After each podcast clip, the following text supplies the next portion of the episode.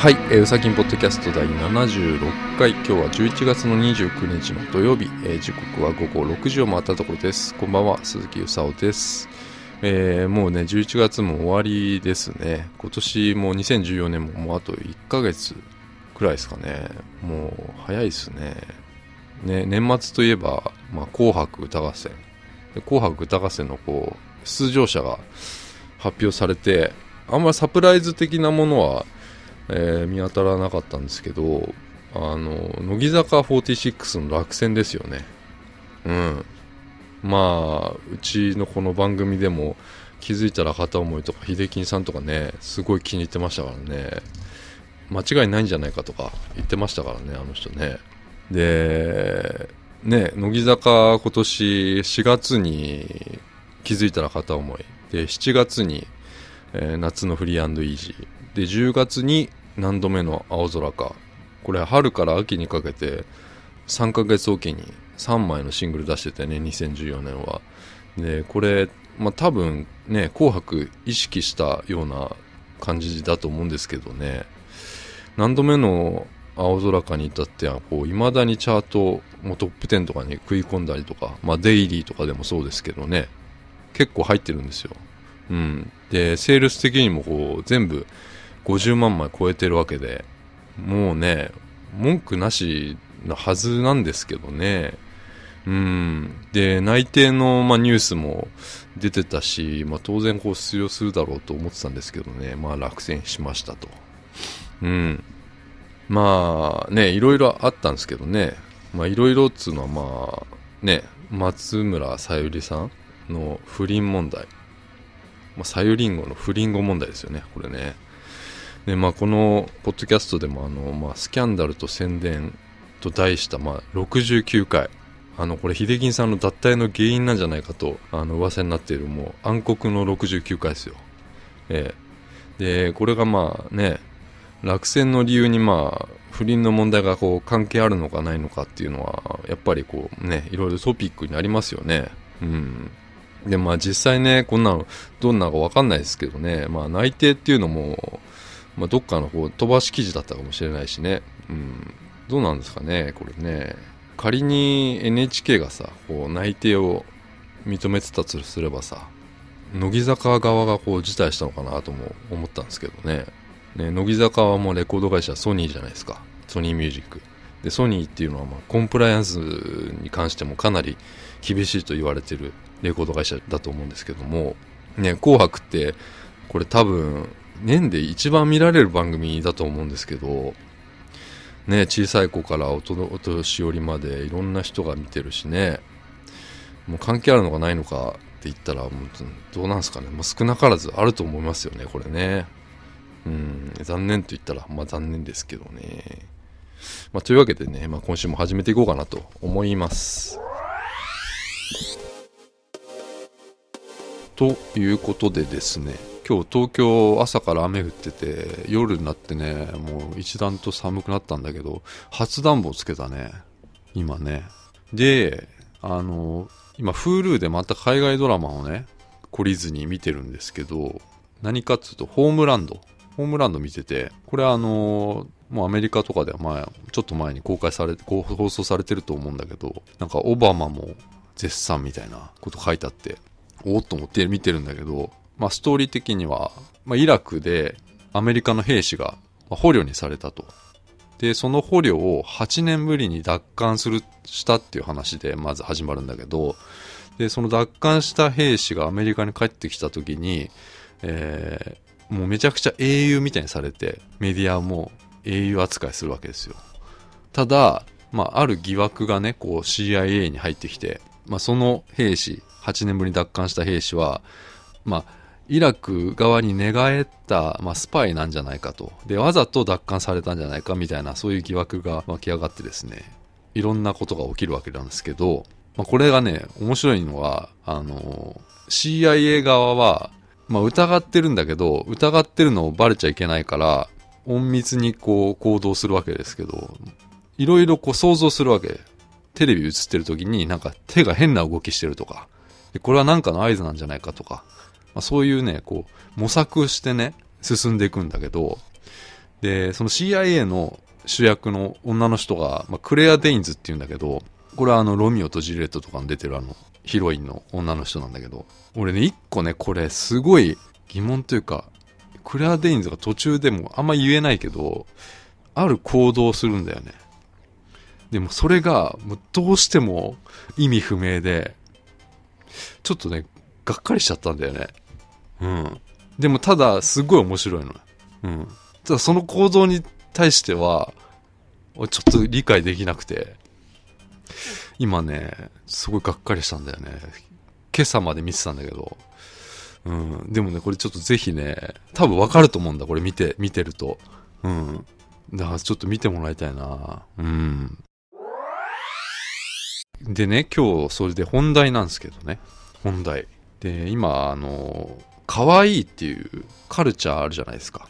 でそのカルチャーはねいつの間にかこう定着したわけじゃないですか。可愛いっていうのはまあ音楽だけじゃなくてなんかこうアートとかファッションとか、まあ、そういうものも含めたね総称だと思ってるんですよ。これってあれなのかな？なんかブリッドポップとかそそういうちょっとざっくりめな感じなのかな？うん。でね今日本日本のねそのバークスっていう音楽サイトではねあのー可愛いっていうのはもう一つのこうジャンルとして紹介されてるわけですよ。要はね VK ロック可愛いみたいななんかそういう一つのまあ、アイコンとしても紹介されてるんですね。で、それって、まあ、アイドルだけではないと思うんですよ。もちろん、その、可愛いイコールアイドルみたいなのとはちょっと違うと思うんですけど、まあね、一応代表されるのは日本ではね、こう、キャリーパミュパミュとか、ね、パフューム、AKB とかもそうなのかな？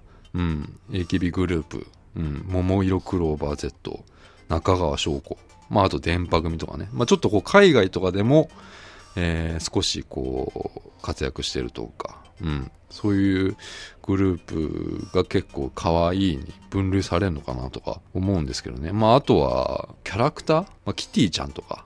どうなんだろうね。日本のキティちゃんよく海外の人ね着てたり持ってたりするの見ますけどね。あとなんかあんのかな？ゆるキャラとかもそうなのかもしれないね。うん。でまあねこの、まあ、可愛いっていうのはもう日本よりもこうむしろこう海外に向けての、まあ、こうカルチャーというか文化だと思うんだけど、まあ、言葉としても価値としてもねあの外国で響きやすいからね可愛いっていうのがね。うん。でもあれ聞きました？電波組の新曲「電波アリーナイト」これかなりね売れててまあ多分オリコンも来週上位に入ってくるんじゃないかと思うんだけどね。でこれすごい俺も好きで聞いててもう気に入ってんだけどちょっとね一個気になってることがまたあって。これね、あんまり考えたくないんだけど、ちょっとね、集大成感が出ちゃってるんだよね。うん。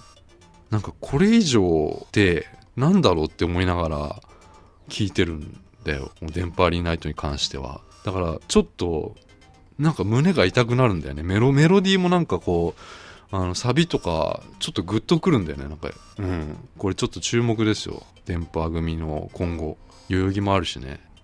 でね、まあ、またね、今日もその、ね、曲を、まあ、紹介していこうかなと思ってるんですけども、うん、まあ気づいたら、女性アーティストばっかり紹介してたなと思いまして、うん。で、今回紹介するのはね、ちょっと男性アーティストでございますよ。ええ。で、しかもね、今日はね、あの、ちょっと外国のミュージシャンの方で、ええ。まあ名前はですね、まあ、ウルザングピストルっていう、えー、フィリピンで活動するアーティストでございます。ということでね、まあ一曲聴いてみてください。どうぞ。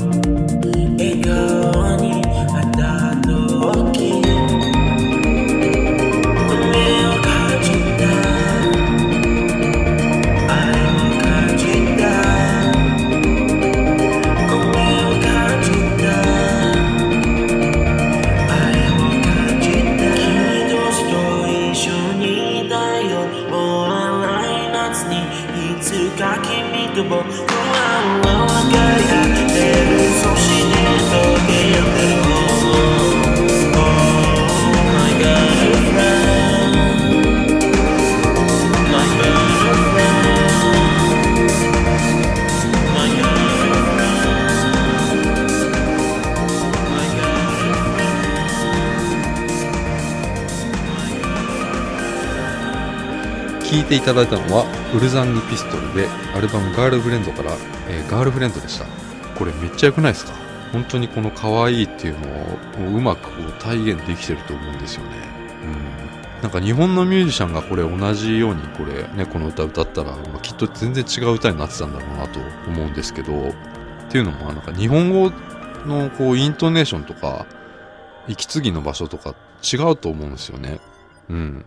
で、そういうのがこう逆に、なんていうか、新鮮だし、もう違和感とか、そういうなんか、いびつな感じがもう、すごいこう、いいですよね。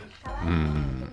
ね、ウルザングピストルはフィリピン在住の、まあ、若干二十歳のジオン・ゴメスさんという、まあ、ソロユニット。うん。今後かなりこう注目のトラックメーカーのような気がしますね。うん。で、なんかね、こう歌詞とかも、あのー本当に日本語をその切って貼ったような日本語じゃないんですよね。ちゃんとこうストーリーを考えながら作られたような歌詞になってますね。うん。他の曲とか聞いても、こういわゆるそのアイドルソングとかでね、よく使われるようなギターのリフとか、うん、これはもう本当に彼なりに、え再現されてて、本当にこれがね、タイミングとかバランスがもう、あの、素晴らしいんですよ。日本のそのアイドルソングって結構ベタベタな感じするんですけど、あの彼の作るそのアイドルソングっていうのはなんかこう、ちょっとオルタナ感が出てるんですね。うん。だからその辺はね、なんか聞いててね、おおっと思ってね、すごいワクワクするんですよね。うん。で今、ほら、日本でもなんかね、豆腐ビーツとか流行ってるじゃないですか。ドリームポップっていうのかな？でね、アーティストのこうね、楽曲とか聞いてて、もうこれもうほんとウルザングピストルもどこで見つけたのかちょっと全然覚えてないんですけど、多分ね、サウンドクラウドでこう、アートワークとか見て、あの、曲聴いてみたいな感じだったと思うんだけどね、あの、前にも言ったけど、これポッドキャストって、音楽をかける場合は、まあ、 JASRAC の問題、まあ、抜きにして、まあ、アーティストさんとか、こう、レーベルに、あの、番組でかけさせてほしいっていう許可を取らなきゃいけないんですよ。で、まあね、これ見つけて、 Ulzzang さん。で、あの、英語でね、まあ、連絡したんですけど、そしたらね、あの、普通にね、日本語で返ってきて、びっくりしましたね。許可するみたいな感じで。うん。あと一応ね、 JASRAC にも電話で問い合わせしましたけどね。うん、どう、どうすりゃいいっていうのを。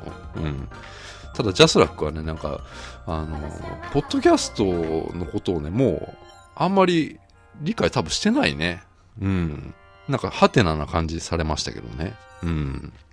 まあ、そんなね、ウルザングピストルさんの詳しい情報はですね、あの、Facebook や Twitter、まあ、サウンドクラウド、バンドキャンプなんかあるので、まあ、そちらをまあ、チェックしてみてください。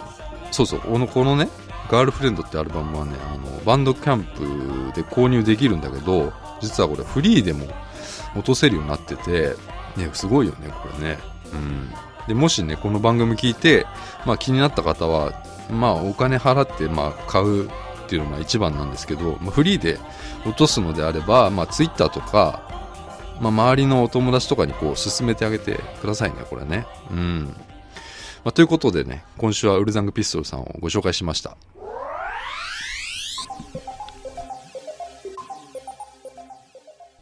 はい、えー、っとね、ちょっとメールを読もうかなと思ったんだけど、ちょっとメール、エンディングでね、読みます。ということで、オリコンなんですけども、12月1日付のオリコンシングルチャートの分析をしていこうというコーナーなんですけども、今週ね、あの、結構世間的には騒がれてるのかな。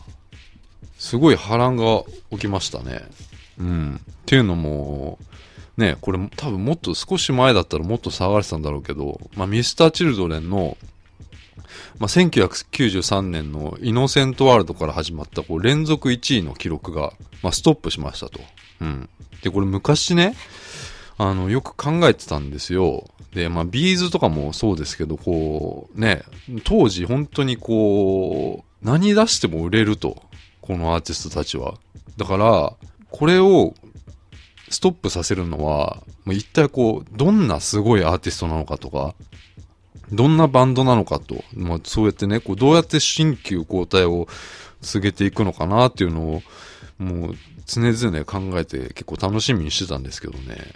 まあ、まさかね、やっぱりこんなに音楽の優先順位みたいなのが、あの、世間的にこう下がってしまったりとか、まあ、CD っていうものがこんなにこう、売れて、売れなくなる時代が来るとは思ってもなかったですよね。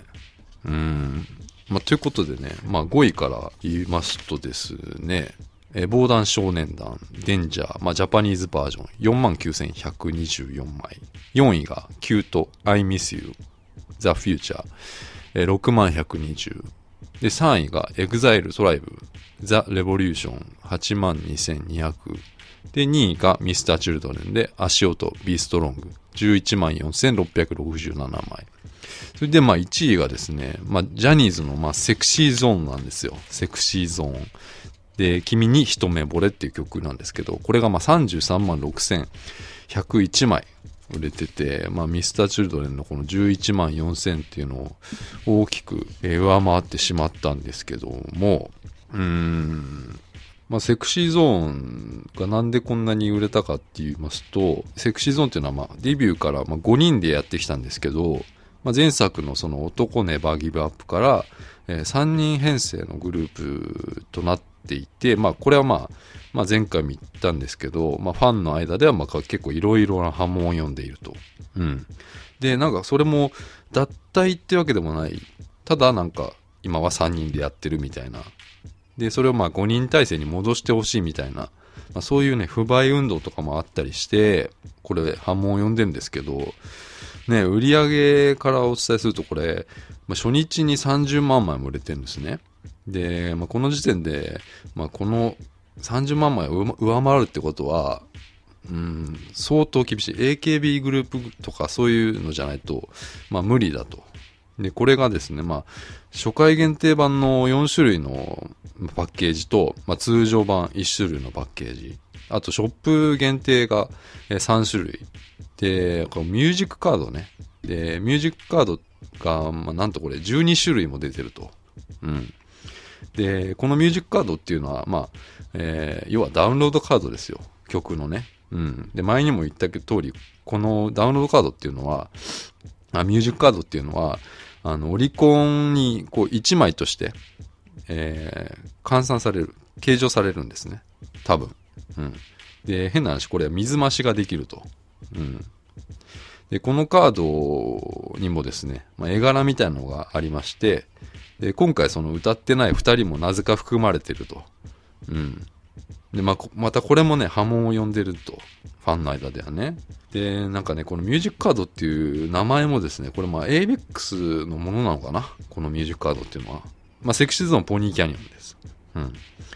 で、だからね、あの、ミュージックカードっていうのがね、なぜかポニカっていう名前になってて、で、このポニカっていう名前で売られてるんだけど、ポニカについてあんまり説明もないから、ファンの間では、なんかポニカってなんだろうみたいな感じになってるんですよ。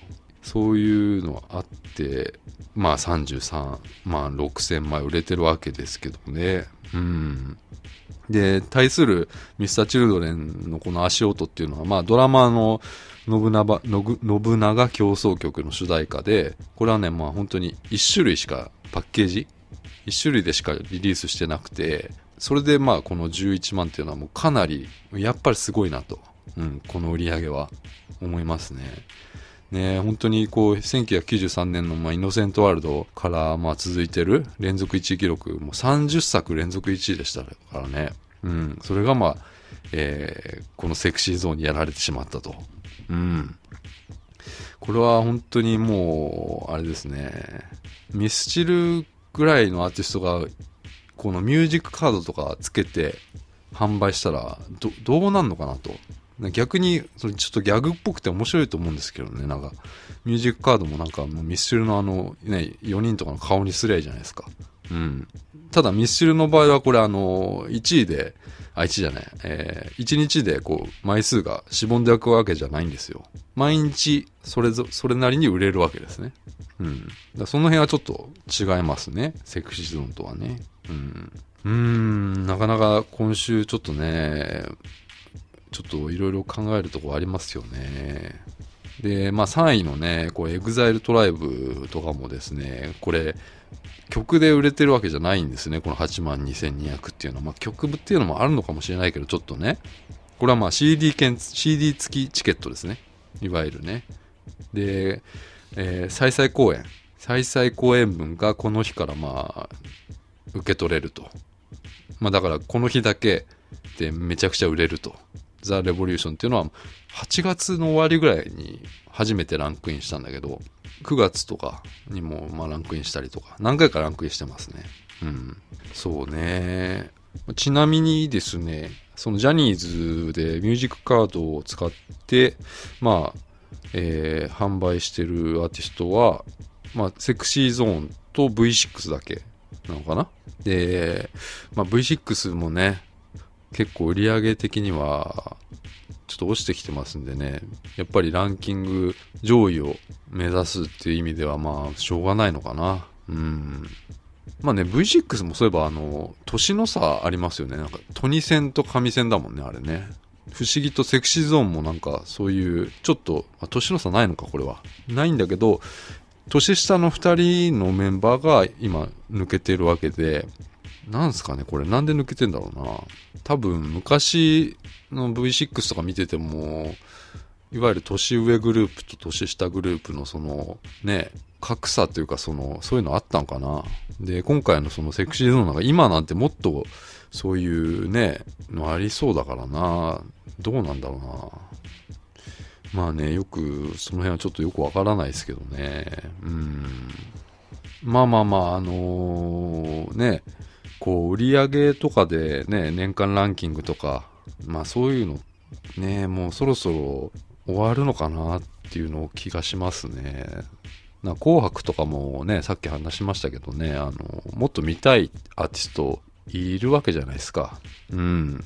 だからね、こう、売り上げっていうのをもうちょっと考えていかないとダメですよね、日本もね。うん。ということでですね、今週のオリコンチャートでした。はい、えー、エンディングというか、メールのコーナーでございます。で、メールを結構いただけるようになってきましたので、ね、できるだけちゃんと答えたいなとは思っておりますんで、えー読みますよ。えー、ミカさん。こんばんは、うさおさん。24日お誕生日ですよね。過ぎてしまいましたが、お誕生日おめでとうございます。えこれからもうさおさんの活動を楽しみにしております。えー本当にありがとうございます。そうなんですよね。先週、ポッドキャスト配信したのが23とか4で、実は誕生日でした。どっかでもしかして言ったのか言ってないのかも覚えてないんですけど、本当にありがとうございます。なんかね、母からと、えー、菅氏顔のメールマガジンの機械的なメッセージと、あの自分で自分にリプライしたあ、お誕生日おめでとうだけでしたよ。ツイッターの。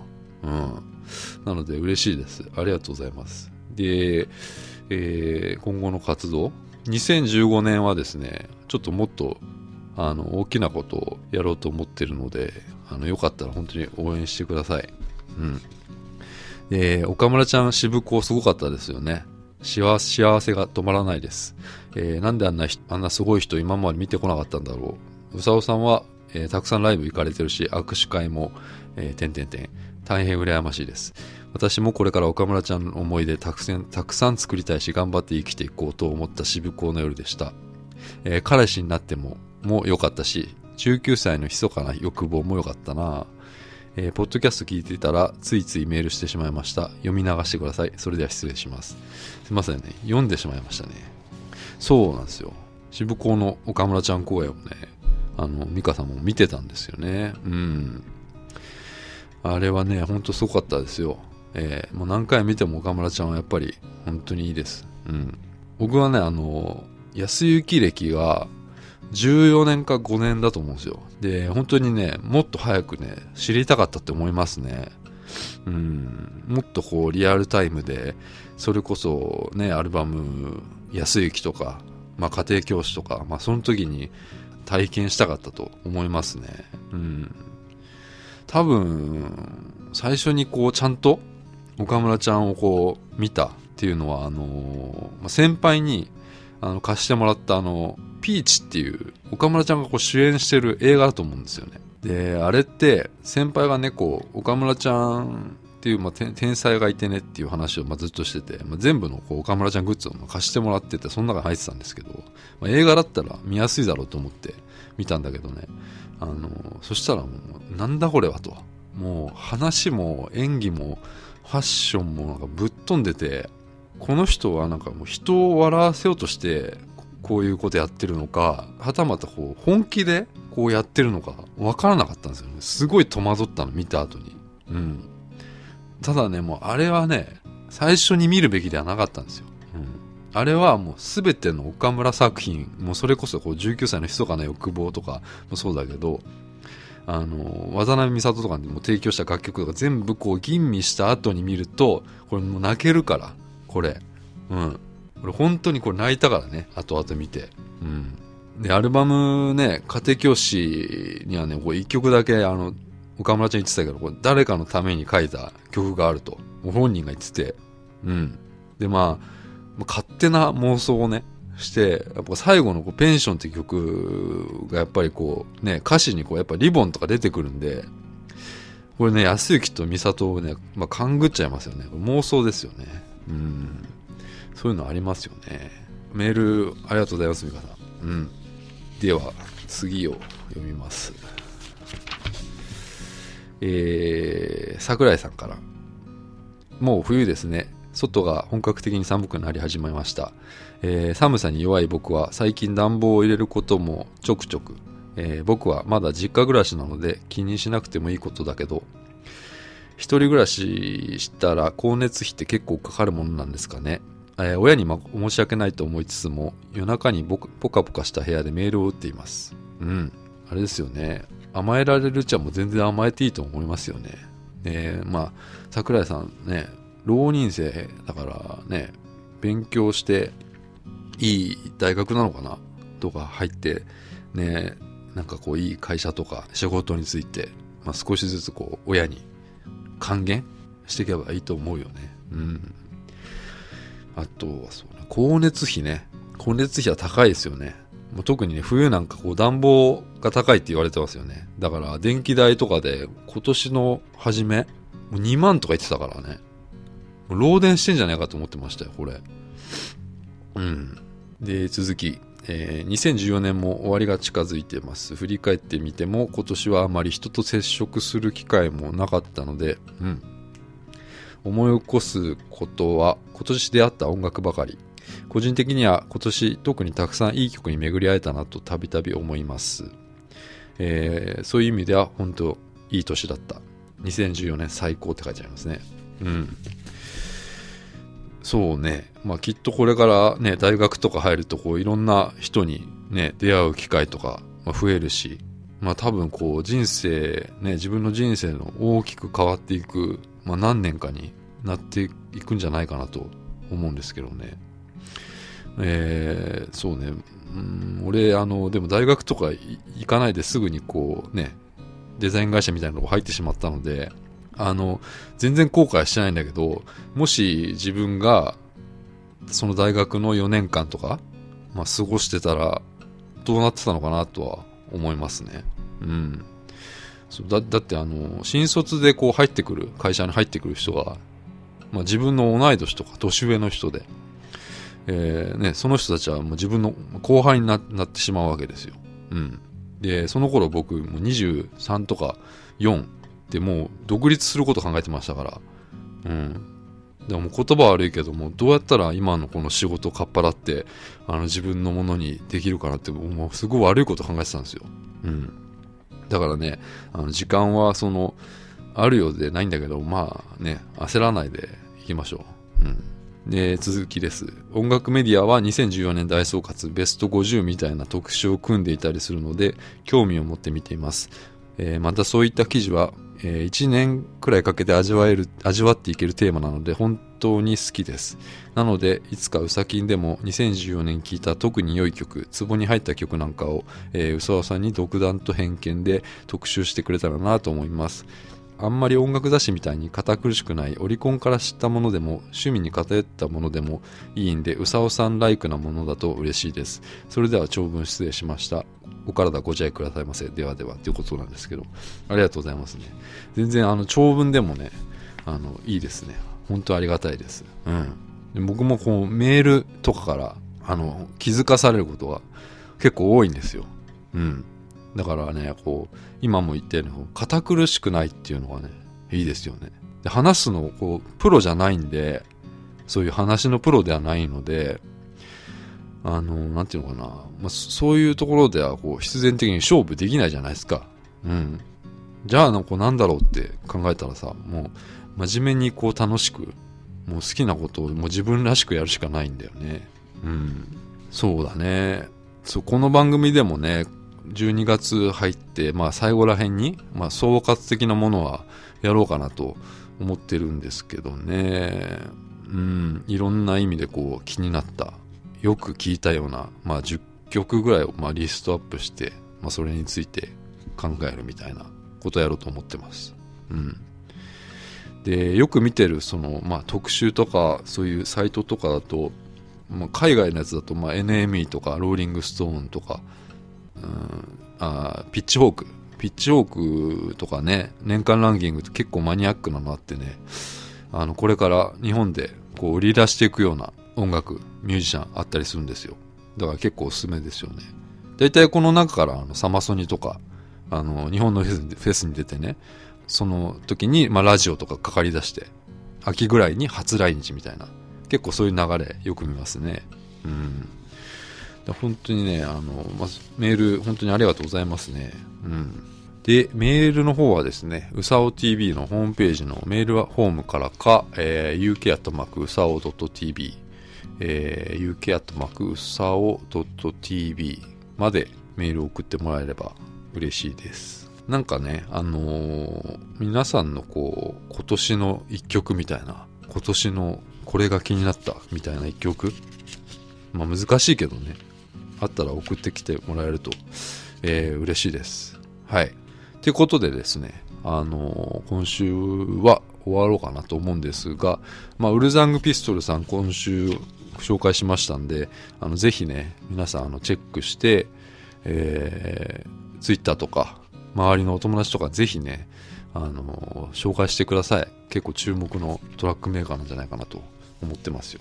うん。まあ、それじゃあね、また来週、えーさよなら。